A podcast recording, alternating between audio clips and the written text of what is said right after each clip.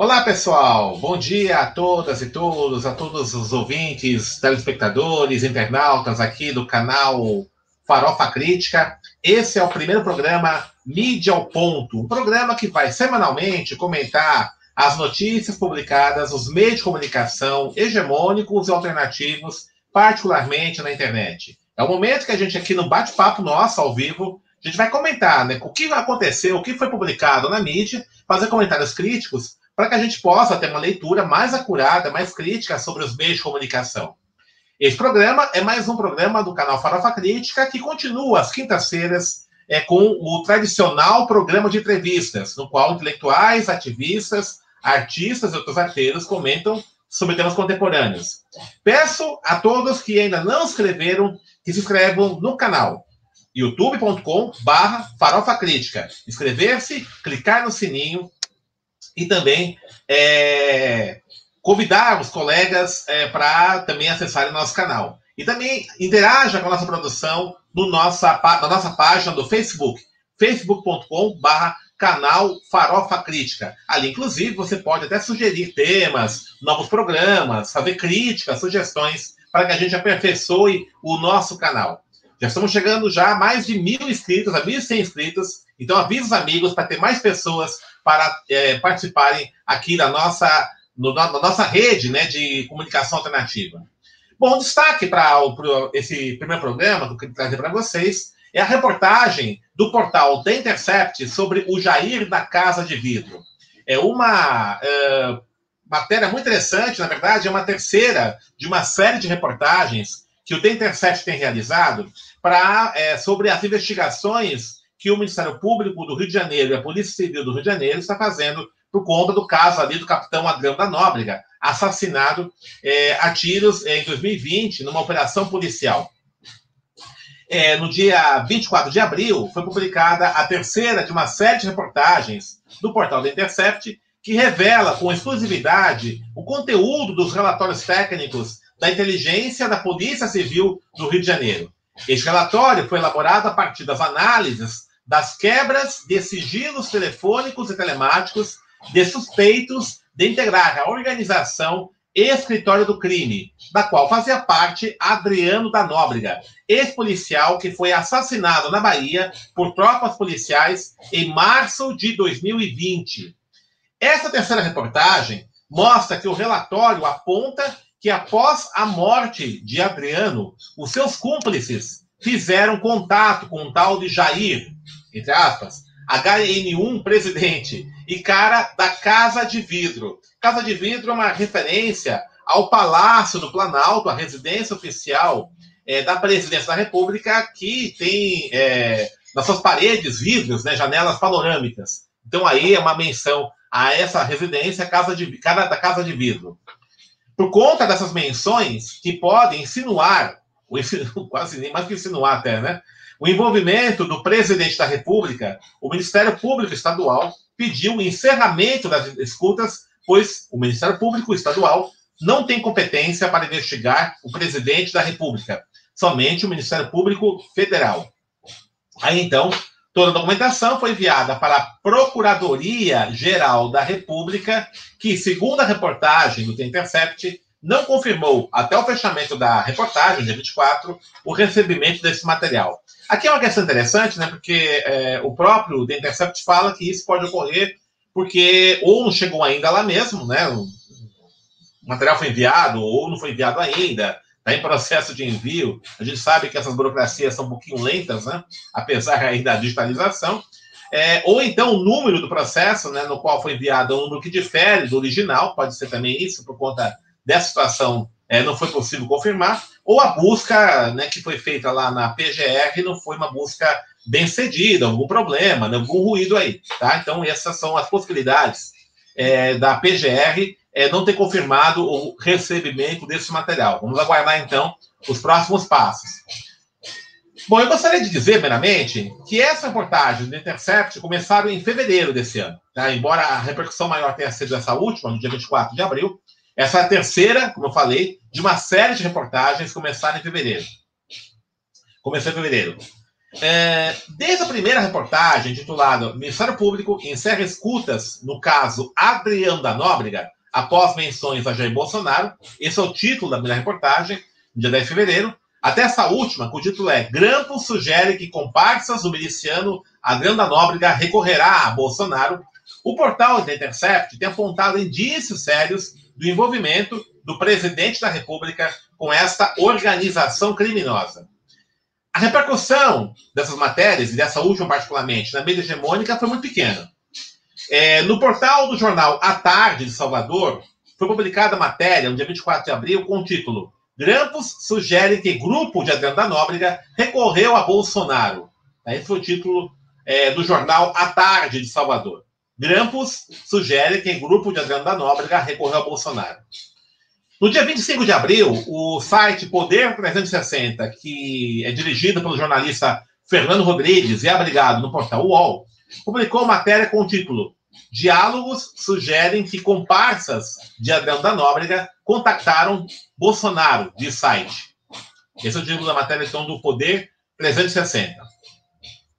É, a Mônica Bergman, colunista da Folha de São Paulo, publicou no jornal, é, no dia 25 de abril, artigo com o título Davi Miranda pede investigação de grampos revelados pelo T-Intercept. Davi Miranda é deputado federal pelo PSOL do Rio de Janeiro.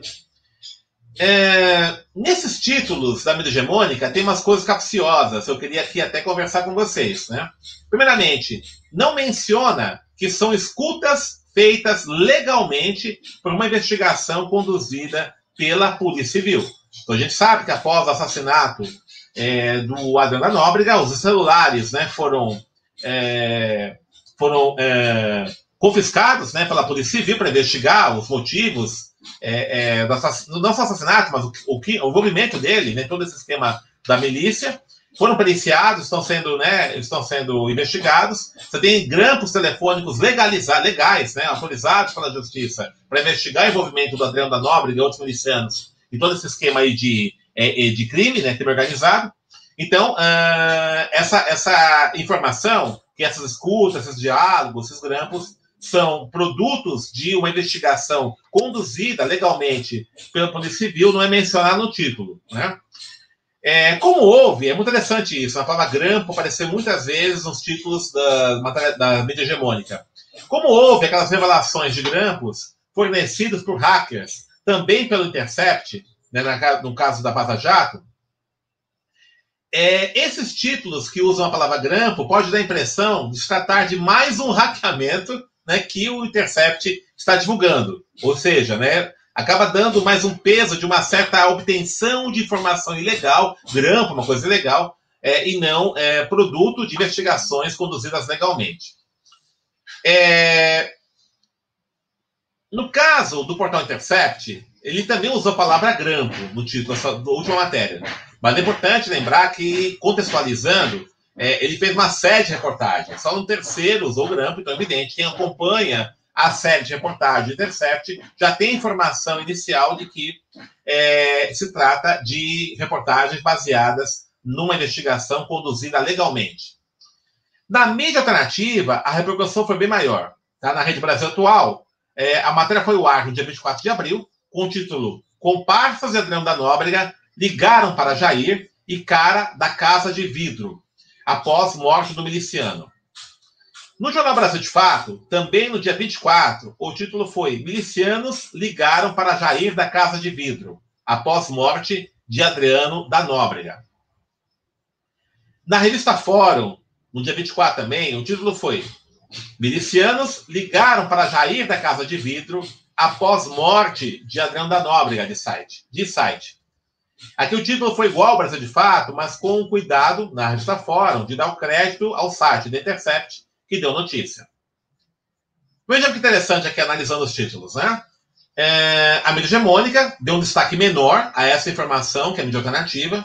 Em quase nenhum dos sites da mídia hegemônica, essa notícia foi destaque no dia e nem nos dias subsequentes, eu dei uma avaliada. Nenhuma delas, isso foi capa, né, foi título central. Então, isso é, um, é uma questão bem interessante. Né? Já na mídia alternativa, sim, né, no, na Fórum, no Brasil de Fato, isso tem um destaque bastante significativo.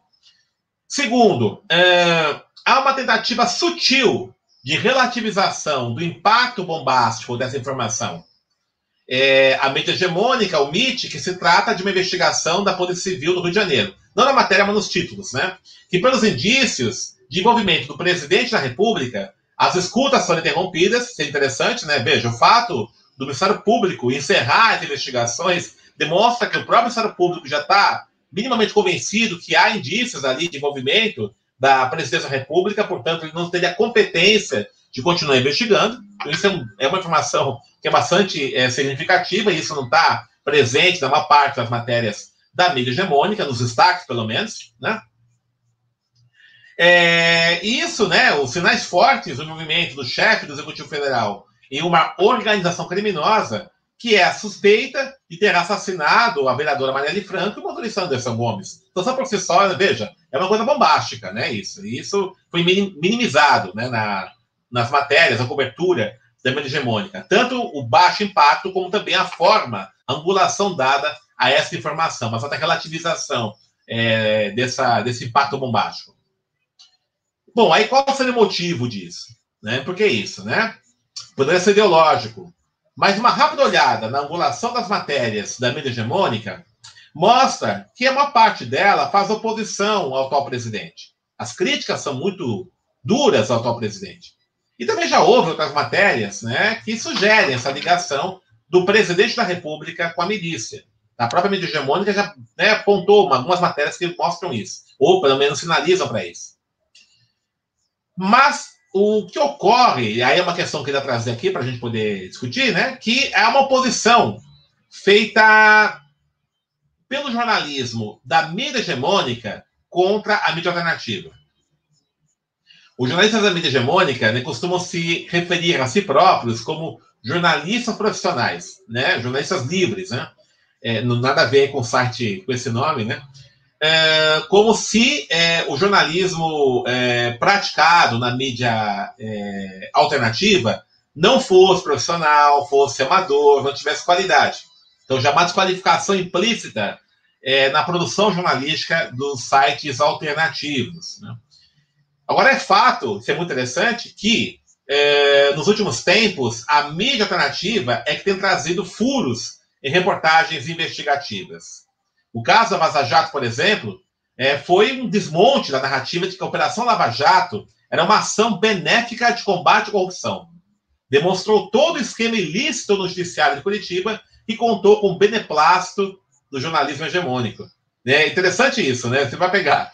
A Lava Jato, quando surgiu, né, no seu auge, é, as revelações que eram armadas dos procuradores, do próprio juiz Sérgio Moro, todo aquele da turma lá, da chamada República de Curitiba, tinha uma relação, e admitia isso, a Gilmore, inclusive, muito íntima com a mídia, inclusive, mas quase que promíscua, que é, repercutia informações, investigações, estratégias da Procuradoria, da Operação Lava Jato, como forma de coibir, inclusive, a defesa dos acusados. Né, o, Moro, é, o Sérgio Moro, inclusive, em artigos, ele fala de defesa das estratégias da Operação Lava Jato apontava isso, a importância de usar a mídia para conquistar, então, um certo apoio da opinião pública. Então, isso é muito interessante de observar, né, que como é, é, é, essa relação promíscua da mídia hegemônica com a Lava Jato era mostrada como fosse jornalismo investigativo. Na verdade, era um jornalismo denunciativo e de assessoria de imprensa, entre aspas, é, da República Coletiva.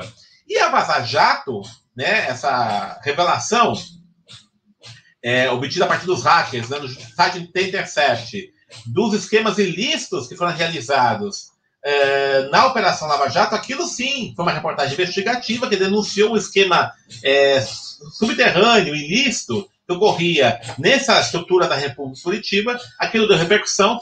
É interessante que o, o Intercept, inclusive, chegou até a fazer uma série de é, é, parcerias com a própria mídia hegemônica para continuar. A própria Folha de São Paulo, a revista Veja, né, foi parceira na produção das matérias da Vaza Jato. E veja, quem furou, quem criou toda aquele uma reportagem investigativa que denunciou um esquema ilícito foi um portal da imprensa alternativa, o portal The Intercept. Né? A própria mídia hegemônica teve que correr atrás, teve que se parcerizar com um site alternativo para poder, então, entrar nisso. Né? É, então, resultado: a Vaza Jato do The Intercept derrubou o castelo de cartas da República de Curitiba e o ex-juiz e ex-super-herói Sérgio Moro foi considerado suspeito pelo Supremo Tribunal Federal. Na semana passada, o jornal Le Monde, o jornal francês Le Monde, publicou reportagem pouquíssima, muito pouco repercutida no Brasil, não sei se alguém chegou a ver, interessante reportagem, de que a Operação Lava Jato foi uma estratégia dos Estados Unidos para coibir o avanço das empresas brasileiras no mercado internacional. É, essa matéria foi muito interessante no portal Le Monde, no jornal Le Monde, está na internet, inclusive, a edição francesa. Teve uma uma tradução né, desse, dessa matéria no portal UOL, mas não repercutiu, não houve continuidade dessa discussão aqui. É, já vi indícios dessas colaborações aí dos Estados Unidos com o, o, a República de Curitiba, e o Le Monde fez uma reportagem muito grande, demonstrando de como aquilo foi, é, na verdade, né, toda uma ação do imperialismo americano para destruir as empreiteiras nacionais que estavam disputando e ganhando o mercado das empresas norte-americanas e europeias. Né? Então, uma estratégia de imperialismo, e o resultado foi esse. Né? As grandes empreiteiras nacionais, que tinham negócios internacionais, chegou inclusive a possibilitar que o Brasil, é, em 2014, 2015, mais ou menos, né? não lembro exatamente quando, acho que 2014, é, chegou a ter é, até uma, uma, um saldo positivo na sua ponta corrente. Né? As entradas de recursos externos, por conta desse, dessas ações dessas empresas, né, a, a, entrada de dividendos externos foi maior que a saída. Então, isso foi uma coisa inédita, inclusive, na economia uh, brasileira. O segundo assunto que eu queria comentar com vocês hoje é que é muito interessante isso, né? O conluio da mídia hegemônica com a agenda neoliberal leva a certas bizarrices, particularmente na cobertura econômica. No dia 20 de abril, o Bom Dia Brasil da Rede Globo fez uma matéria sobre o porquê do aumento dos preços dos alimentos. E cravou a conclusão. Por conta do aumento da demanda causado pelo auxílio emergencial. Então, o auxílio emergencial né, começou no ano passado, que no ano passado era 600 reais, foi para 300, ou vai para 150. Né, as pessoas começaram, evidentemente, a usar esse auxílio emergencial para poder comprar comida, é, então, né, a reportagem mostrou que é, o fato de chegar esse dinheiro pessoas muito pobres, miseráveis, essas pessoas que não comiam, não consumiam, passaram a consumir, e isso pressionou, então, o valor, o preço dos alimentos. Fatos ignorados nessa matéria do Bom Dia Brasil. E assim, eu estou pegando o Bom Dia Brasil como exemplo, mas várias outras matérias saiu na própria Folha de São Paulo, no UOL, né, eu dei uma olhada por cima assim, várias matérias na mídia hegemônica usam essa tese, né, aumento da demanda, que é a tese do Paulo Guedes, inclusive. Aumento da demanda pressiona os preços e isso então aumenta, é, aumenta a inflação dos alimentos. Mas fatos ignorados. Né? Primeiramente, o governo Bolsonaro extinguiu o Conselho Nacional de Segurança Alimentar, o CONSEA, que era um conselho que pensava políticas de combate à fome, né, de preços dos alimentos, sugeria inclusive redução de tributos, na cesta básica. Esse, esse órgão que pensava as políticas alimentares foi extinto no governo Bolsonaro. Segundo, o estímulo ao agronegócio, que é uma tônica, não só no governo Bolsonaro, já vinha antes disso, mas intensificada agora é, nesse governo. E é, esse estímulo fez, por exemplo, que a área de plantio do arroz recuasse nos últimos 10 anos 39,5% enquanto que a área de plantio da soja aumentou 58% no mesmo período. Tá pegando o arroz, né, como exemplo, uma planta com feijão, né, e outros alimentos fazem parte da dieta do brasileiro, que tiveram preço, estourou o preço nos últimos anos, no último ano, né, particularmente, e é um dado, né, houve recuo na área de plantio do soja, de arroz, em, em, em troca disso, aumentou né, a área de plantio de soja, que é para exportação. Outra coisa, a não manutenção dos estoques mínimos reguladores pela Conab, né? A, a Conab é estatal, é, que mantém, é, mantinha pelo menos vários armazéns públicos para estocagem da produção é, agrícola, com o objetivo de é, agir, de ser vendidos nos momentos entre a safra. Eu estou lembrando muito aqui do saudoso jornalista econômico, jornalista economista, Aloysio Biondi, ele falou uma vez, né, muito tempo atrás, que os economistas é, neoliberais, né, que o Luiz Nassif chama de economistas cabeça de planilha, acham que as ervilhas nascem em latinhas e chamam petit pois, né? É, não tem a mínima noção do que é, é, a produção de alimentos, do que é a economia da produção de alimentos, a economia agrícola. Né? É, por que está falando isso? Veja, né, é fato que quando a gente vai pensar na economia agrícola, na política agrícola, você tem os momentos entre safra, você tem as intempéries, geadas que destroem produções. E isso afeta é, o preço né, desses produtos. O que ocorre então? Não é possível que o Estado fique ausente da regulação desses preços. É necessária uma política de Estado para justamente poder impedir que essas intempéries, esses momentos entre safra, tenham um impacto significativo nos valores dos alimentos para a população. Então, os estoques reguladores é uma política muito comum. O que acontece? No momento de safra, o governo compra uma parcela significativa dessa produção, estoca esses alimentos e, na entre-safra, ele vende né, de forma que coíba um aumento muito grande dos preços. Esses armazéns da Conab tinham esse papel.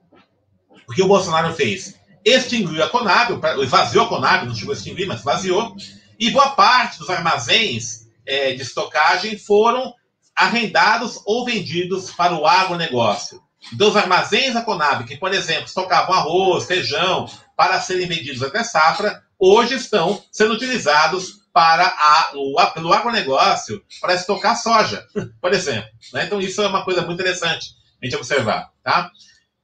Todas essas informações foram publicadas em reportagens no ano passado pelo jornal Brasil de Fato.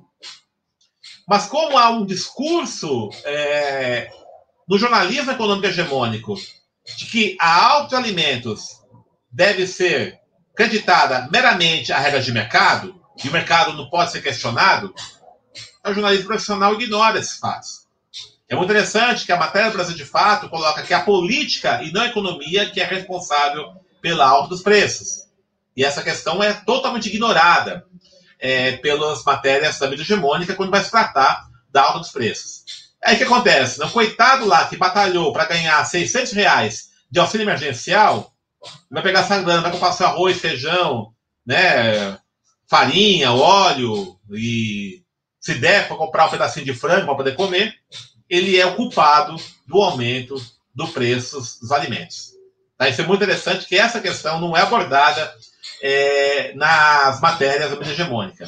Outros fatos interessantes, o Brasil de Fato também, por exemplo, quando houve é, aquele é, caso lamentável do assassinato no Carrefour, né, do jovem negro no, do homem negro no Carrefour, é muito interessante quando aconteceu aquilo, né, que o Brasil de Fato, logo depois, publicou uma matéria mostrando como as grandes redes varejistas, o Carrefour, o Pão de Açúcar e outras, né, elas controlam toda a cadeia distributiva é, de alimentos, impõem preços é, baixos, né, é, obrigam a venda dos todos os estoques para as suas cadeias produtivas. Então, ao controlar também a, o sistema distributivo dos alimentos, essas cadeias varejistas também acabam impondo seus preços, impondo né, seus valores no mercado. Tá? Isso é muito importante também colocar, isso também é ignorado nas matérias econômicas. A concentração das cadeias produtivas e distributivas, o agronegócio, a, a política do governo de ausentar-se ausentar-se é, com políticas regula reguladoras dos preços. Enfim, são esquemas políticos, políticas é, é, econômicas que são aplicadas por esse governo, que são ignoradas por parte da mídia hegemônica e fica nessa discussão que aumentou a demanda, aumenta o preço. Portanto, é, a única forma de combater a inflação alta dos preços é depreciar o poder de compra dos trabalhadores. No fundo, no fundo, é isso. Né? Então, essa é a lógica que está presente nesse tipo de é, política, de, de, matérias jornalísticas. Então, fiquem atentos muito nesse tipo de crítica, que muitas vezes a mídia hegemônica critica o Bolsonaro, mas critica somente a sua postura pessoal, mas não que, mas não a sua política econômica. O mais perverso, né, quero lembrar disso, é que uh, as pessoas, né, os coitados, né, que estão lá recebendo o salário mínimo, o auxílio emergencial, eles são os culpados da alta da inflação. Isso é terrível, né? Isso é uma lógica perversa nessa narrativa do jornalismo hegemônico. Terminando para a cultura aqui, né? Dica de, dicas né, culturais, né? O Curta Dois Estranhos ele foi agraciado com o Oscar de curta-metragem, né? Outra entrega do Oscar. Eu confesso que eu não tenho muita paciência para ver entrega do Oscar, né? É, uma que é muito tarde, segunda coisa, né? Com as piadinhas sem graça dos americanos, aquilo nada, não, tem muita paciência para aquilo. Mas fiquei sabendo, né, que o Curta dos Estranhos, né, foi agraciado com o Oscar de curta-metragem. É, esse filme está disponível na Netflix e trata do racismo de uma forma, forma muito contundente. É, ele tem uma estética, não quero fazer spoiler aqui, mas tem uma estética muito parecida com Corra Lola Corra, quem assistiu esse filme é muito interessante, e vai mostrando a impossibilidade é, de é, uma negociação ou de uma solução sem uma mudança estrutural das relações entre a estrutura da polícia branca, é, violenta, é, elitista dos Estados Unidos, é, com a população negra. Né? Então, vou mostrar a partir de uma história pessoal de um jovem negro, né? É, as várias possibilidades que ele tenta fazer de uma negociação ou de uma relação com o policial e vendo que nenhuma delas elas tem, é, efeito. Então, Dois Estranhos, um filme é, que está no Netflix, foi agraciado com o Oscar, isso é muito interessante, muito importante. É, vale a pena ver esse filme para quem não assistiu ainda. E dica de leitura, é, para quem curte psicologia, psicanálise, o livro O Discurso da Estupidez, é, do Mauro Mendes Dias, dá pistas muito interessantes, utilizando o conceito freudiano de vociferação, é, do porquê da intolerância hoje. Né? Vivemos um mundo da intolerância, da, da agressividade, é, da negação do outro, e o Mauro Mendes Dias, né, utilizando o conceito freudiano de vociferação e de estupidez, estupidez vista como a a, não, a, a construção de um mundo paralelo e de você negar, inclusive, as evidências científicas de é, fatos ou de conceitos que contrapunham a sua opinião. Isso é muito comum nos bolsominions. A estupidez como, como, como produto da vociferação. Ele vai entender, então, esse momento né, como é, o, a base da constituição desse discurso de intolerância. Então, é, é, é um livro denso, né, exige um pouquinho de conhecimento da psicanálise, de conceitos da psicanálise, da psicologia, mas muito interessante. Né? Então, também uma dica de leitura, O Discurso da Estupidez. Vamos ver aqui o pessoal que está aqui na, no chat, conversando com a gente, a Tatiana dando boa tarde para todos nós. Obrigado, é, Tatiana. Ulisses Rodrigues. Bolsonaro sempre muito bem relacionado com milicianos, criminosos e assassinos Será que a democracia vai resistir e varrer esse governo? O Edson Roberto Jesus, meu grande amigo, abraço, Edson. Boa tarde a todos. A Tâmara Pacheco parabenizando a iniciativa. Obrigado, Tâmara. E o Ulisses novamente. É óbvio que os produtores de alimentos preferem vender para o mercado externo e receber em dólar a mais de cinco reais. Interessante isso que o Ulisses fala, que a política econômica que vai aumentar o dólar, então, acaba incentivando muito mais a exportação é, do que a venda ao mercado interno, né? Então, isso também é uma consequência é, de uma política que prioriza é, o mercado externo no mercado interno. Bom, gente, é, então é isso, né? No nosso primeiro mídia ao ponto. Quero lembrar a todos, quinta-feira, uma da tarde, Fora a crítica, entrevista continua, né? Na quinta-feira já tem nova, nova entrevista, uma da tarde. Acessem, divulguem os amigos. E a gente se vê novamente na próxima segunda-feira, ao meio-dia ao meio e meia, com mais um Mídia ao Ponto, para a gente poder, poder ler criticamente as matérias que saem na mídia. Um grande abraço e até a segunda-feira. Valeu!